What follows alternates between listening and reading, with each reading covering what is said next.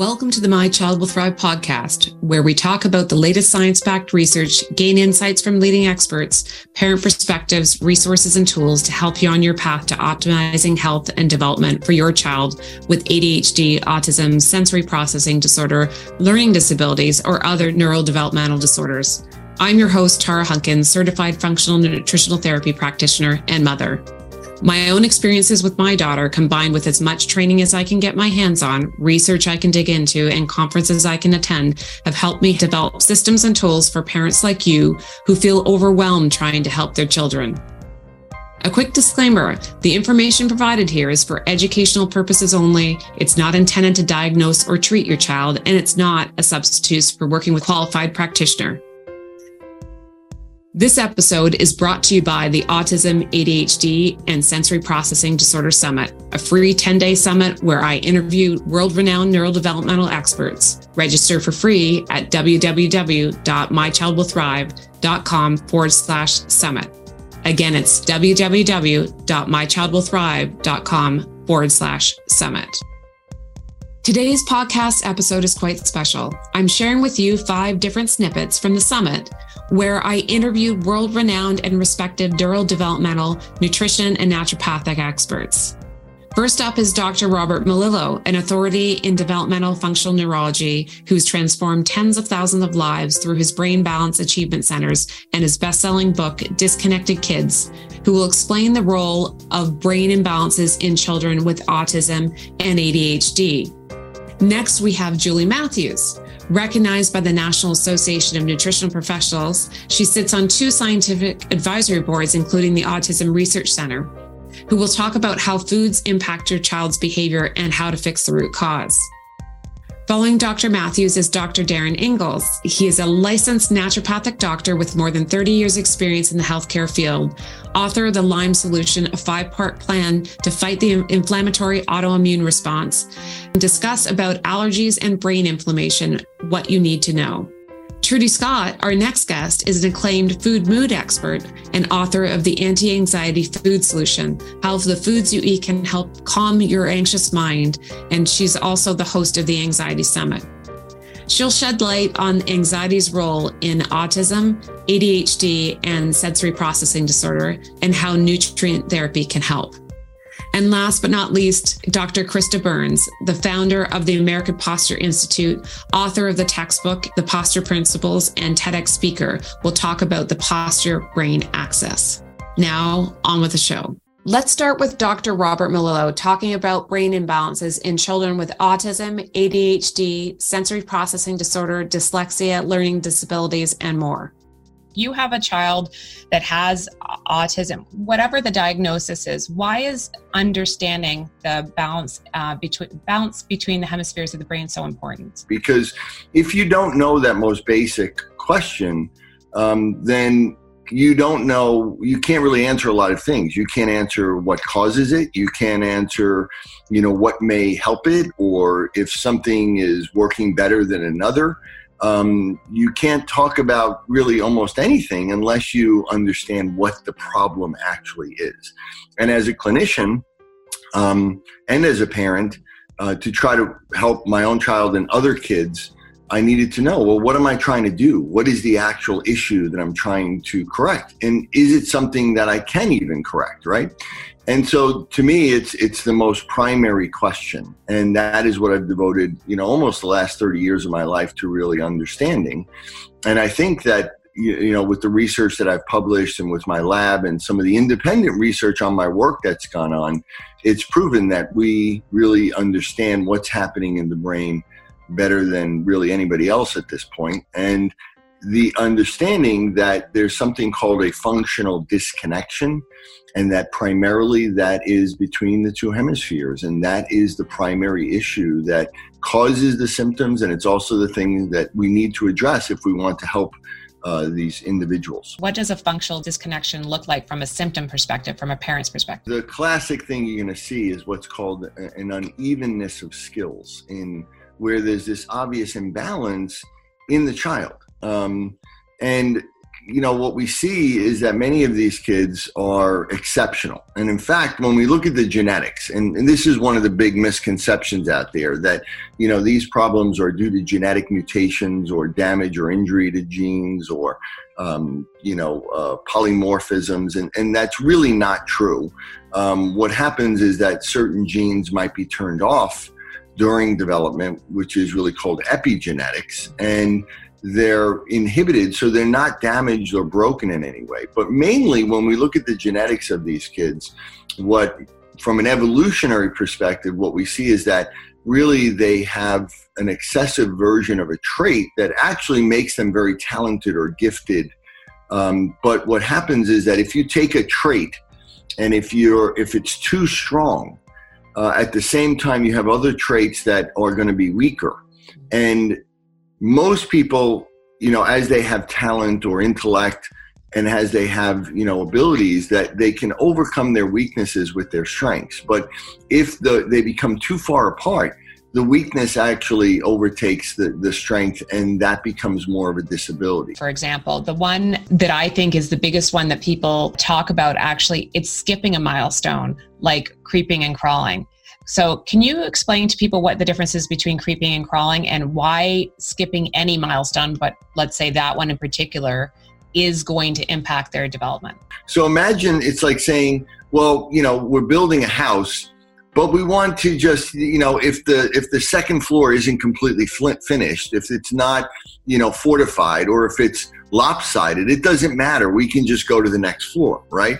So the idea that we can just go and skip over something and then go to the next thing and it doesn't have an impact is ridiculous when you when you think of the brain as building being built from the bottom up right? Like layers of a cake. Imagine if one one layer is is not fully baked or if it's a little you know flat on one side and it's tipped. Is that going to have an impact on the rest of the cake on top? Of course it is right? So when you understand that these developmental stages allow the movements that we do the feedback that we that we have at that stage specifically develops and grows that area of the brain. And then that area of the brain is foundational for the next area and the next level of movement.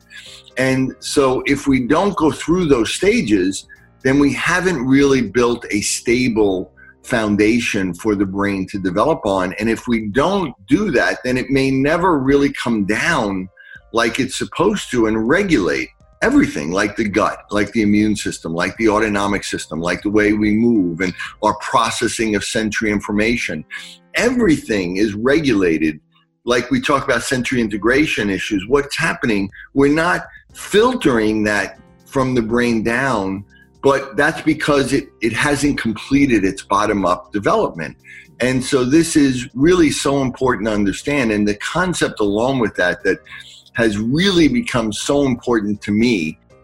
Next, we have Julie Matthews. Listen as she expands further on how foods impact your child's behavior and how to fix the root cause. Why are they those particular types of compounds that are in some foods as well as in chemicals that are in foods that, that we eat and get exposed to? Why are they so troublesome for these kids? That's a really great question. Actually, this was really first discovered, I would say, in the 70s by Dr. Ben Feingold, where I am here in San Francisco. Um, and he discovered that these phenolic compounds uh, can create hyperactivity among a whole host of other problems like irritability, um, aggression, sleeping problems, all sorts of things. Um, when someone isn't able to biochemically process these substances. And what some of the work of um, Rosemary Waring and others found was that children with autism have a deficiency in a biochemical pathway called sulfation. And sulfation is one of the things that processes these salicylates and phenols and various compounds. I would look at taking out the offending foods and taking some of the burden off the biochemistry and giving mm-hmm. their body a chance to kind of calm down a bit and maybe build up some of these reserves. Um, we'll, we can talk a little bit later about how we can help improve that ability to process these. But to me, the first step would be removing the foods that are causing the problem and then going from there. Now, that's a simple thing and not such a simple thing, depending on to the extent for which you want to remove these. So that sort of leads us into the question of um, how do we fix our children's ability to process these foods appropriately so they can add them back in? I think that that's a really key point because I find that with a lot of diets, I'm not picking on anyone per se, I think just generally, if we have a diet and has these subscribed rules, then we do these rules and people get better. And we think, great, you know, this is their diet, this is the diet that they need. But we never kind of think about, well, why aren't they tolerating these foods? Is there something about the gut? Is there a pathogen that is depleting the nutrients in that pathway, which is what can happen with phenols? Um, is there um, um, some deficiency upstream somewhere in the pathways? Uh, what is going on and how can we adjust it? And so for me, it's looking at how can I improve these pathways? How can I provide nutrients to build up those pathways and the pools of nutrients available? And how can I get rid of anything that is going to be depleting those uh, the nutrients in those pathways? Listen in as Dr. Darren Ingels discusses allergies and brain inflammation, what you need to know. I'd love for you to describe uh, the di- first, first of all for people the difference between an allergy um, and a sensitivity and an intolerance. Allergy has a very strict definition. So allergy is really referring to those reactions that happen within minutes to you know maybe less than you know 30 minutes after you have exposure to a different you know substance. So if you eat a peanut and your face swells and you can't breathe, I mean you're clearly allergic to peanuts. Or if you eat a strawberry and you break out in hives, you're allergic to strawberries. So those kind of reactions are true allergies. Again, they happen very quickly. The reactions are usually pretty severe, and in some cases can even be life threatening.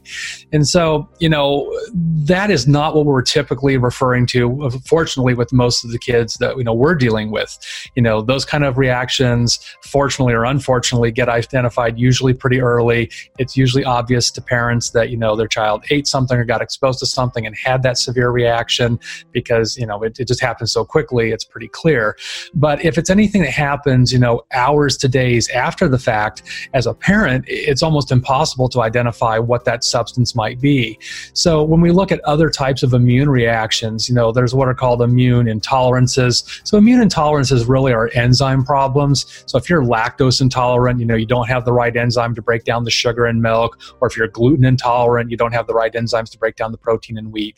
You know, these type of issues can cause a lot of symptoms, both physical and mental, but that's not really primarily an immune problem. There is an immune thing that happens, but that's sort of secondary. It's just, you know, you don't make enough of the right enzymes to break it down, and that partially digested protein or sugar, that's what causes those symptoms. So that's a true intolerance. And this other term we use, you know, food sensitivities or other types of environmental sensitivities, you know, it's again sort of a generic term that just describes some sort of delayed reaction. And when you go into the literature and you read, I mean, there really isn't great information about what that mechanism is.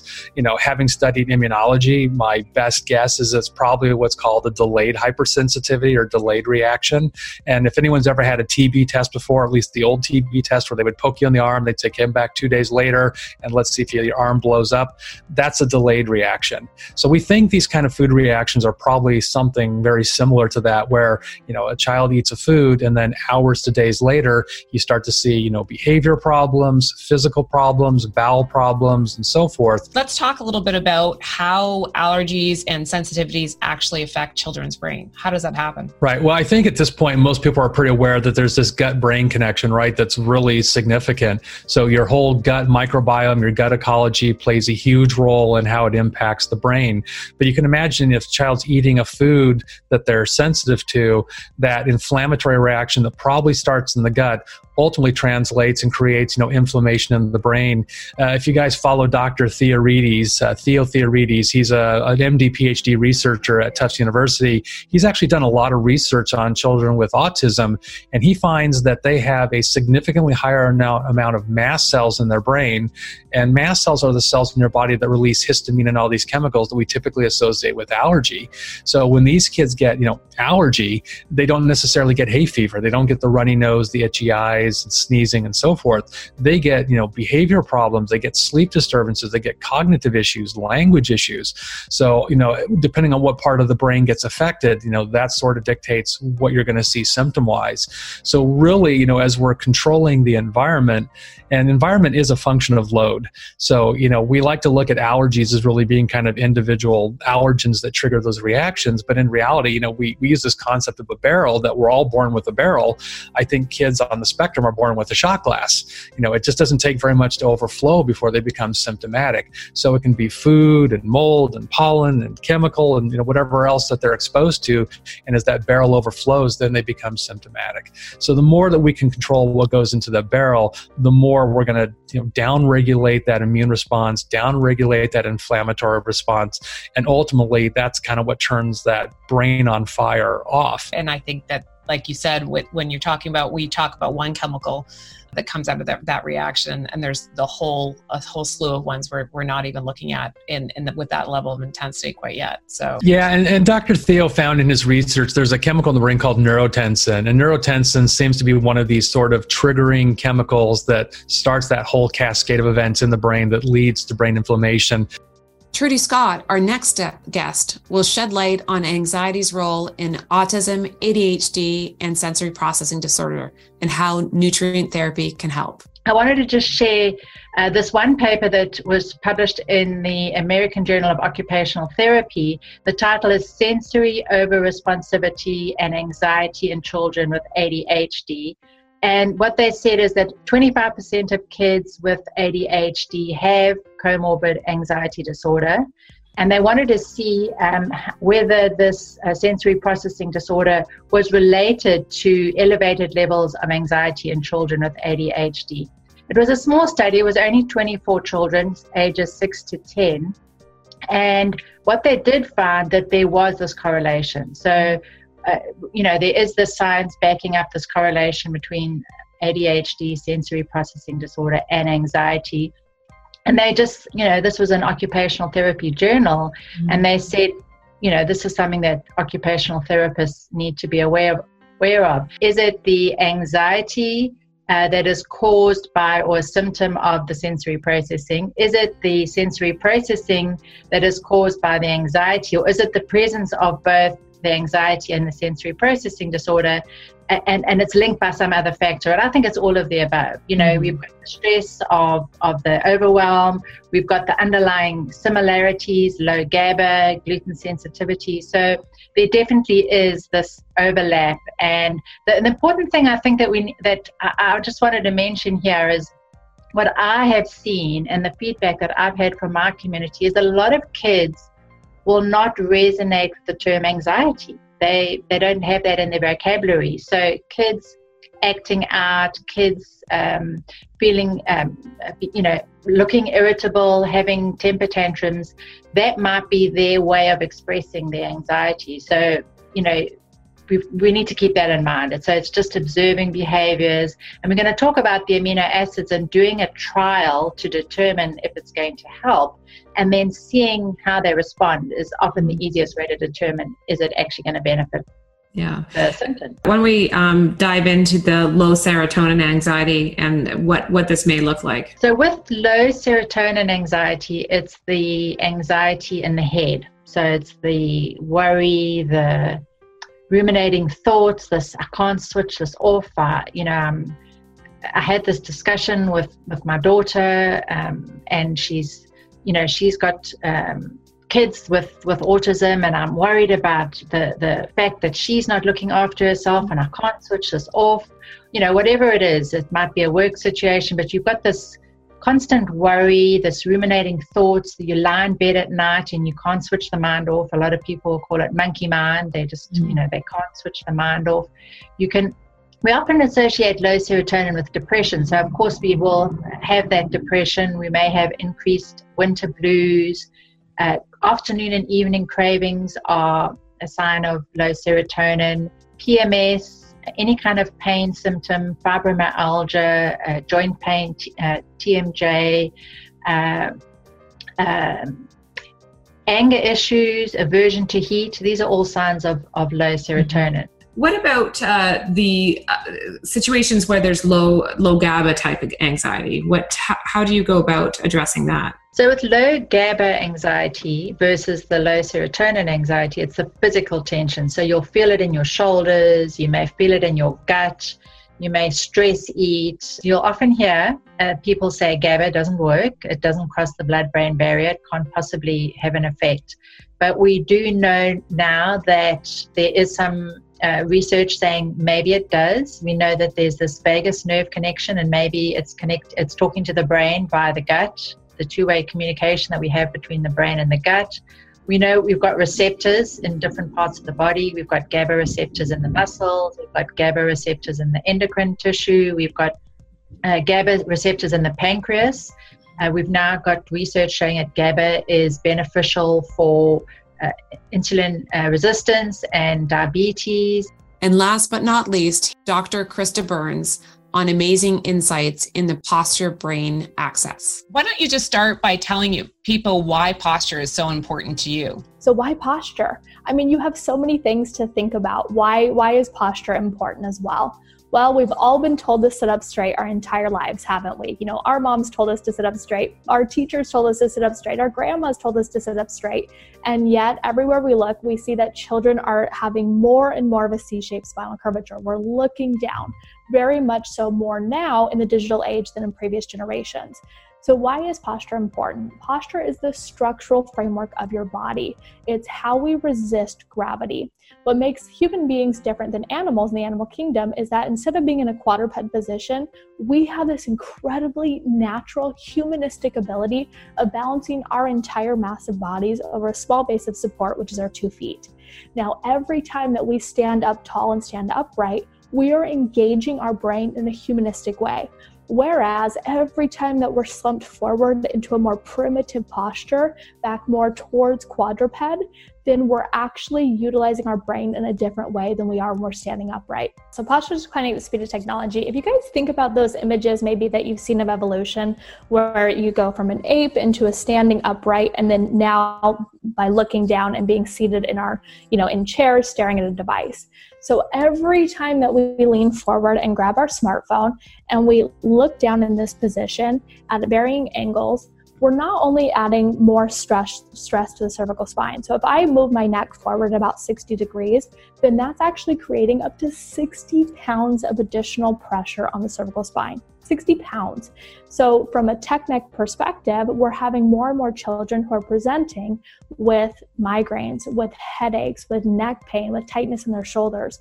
And because of the proximity of our devices to our visual system, now it's actually overstimulating the amount of incoming visual stimuli coming from those devices.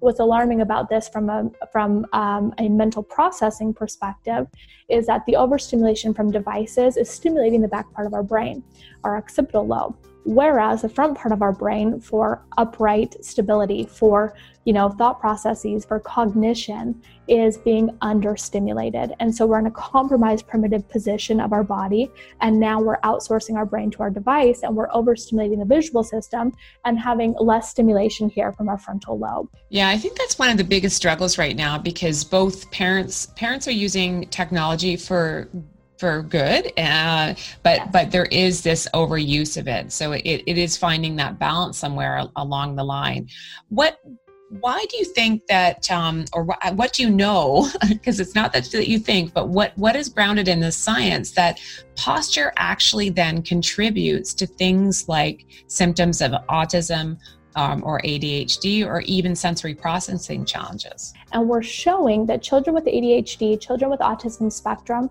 have different postural patterns. There was a research today, I believe it is directly from 2020, and it's showing the postural trajectories of children with autism spectrum.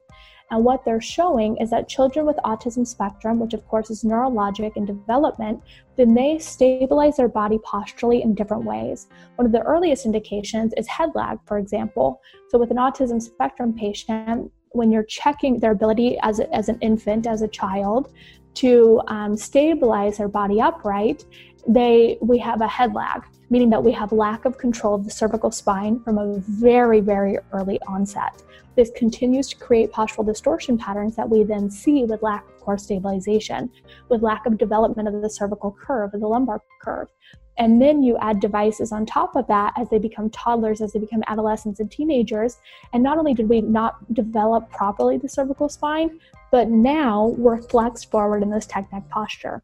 So it continues to propagate what we call postural distortion patterns. So we've seen this with autism spectrum. And that concludes our special episode. Today, you've had a taste of the incredible insights that will be shared during the 10 day Autism, ADHD, and Sensory Processing Disorder Summit that shares intervention breakthroughs and how to navigate options for parents of children with neurodevelopmental disorders. This is more than a summit, it's a resource and a toolbox packed with strategies, knowledge, and inspiration to better understand and support your child. The more we understand, the better we can navigate for our children and make the best decisions for our unique children so they can thrive too. Join us for free at the mychildwillthrive.com forward slash summit. And again, the link is www.mychildwillthrive.com forward slash summit. Thank you for tuning in, and I look forward to seeing you there.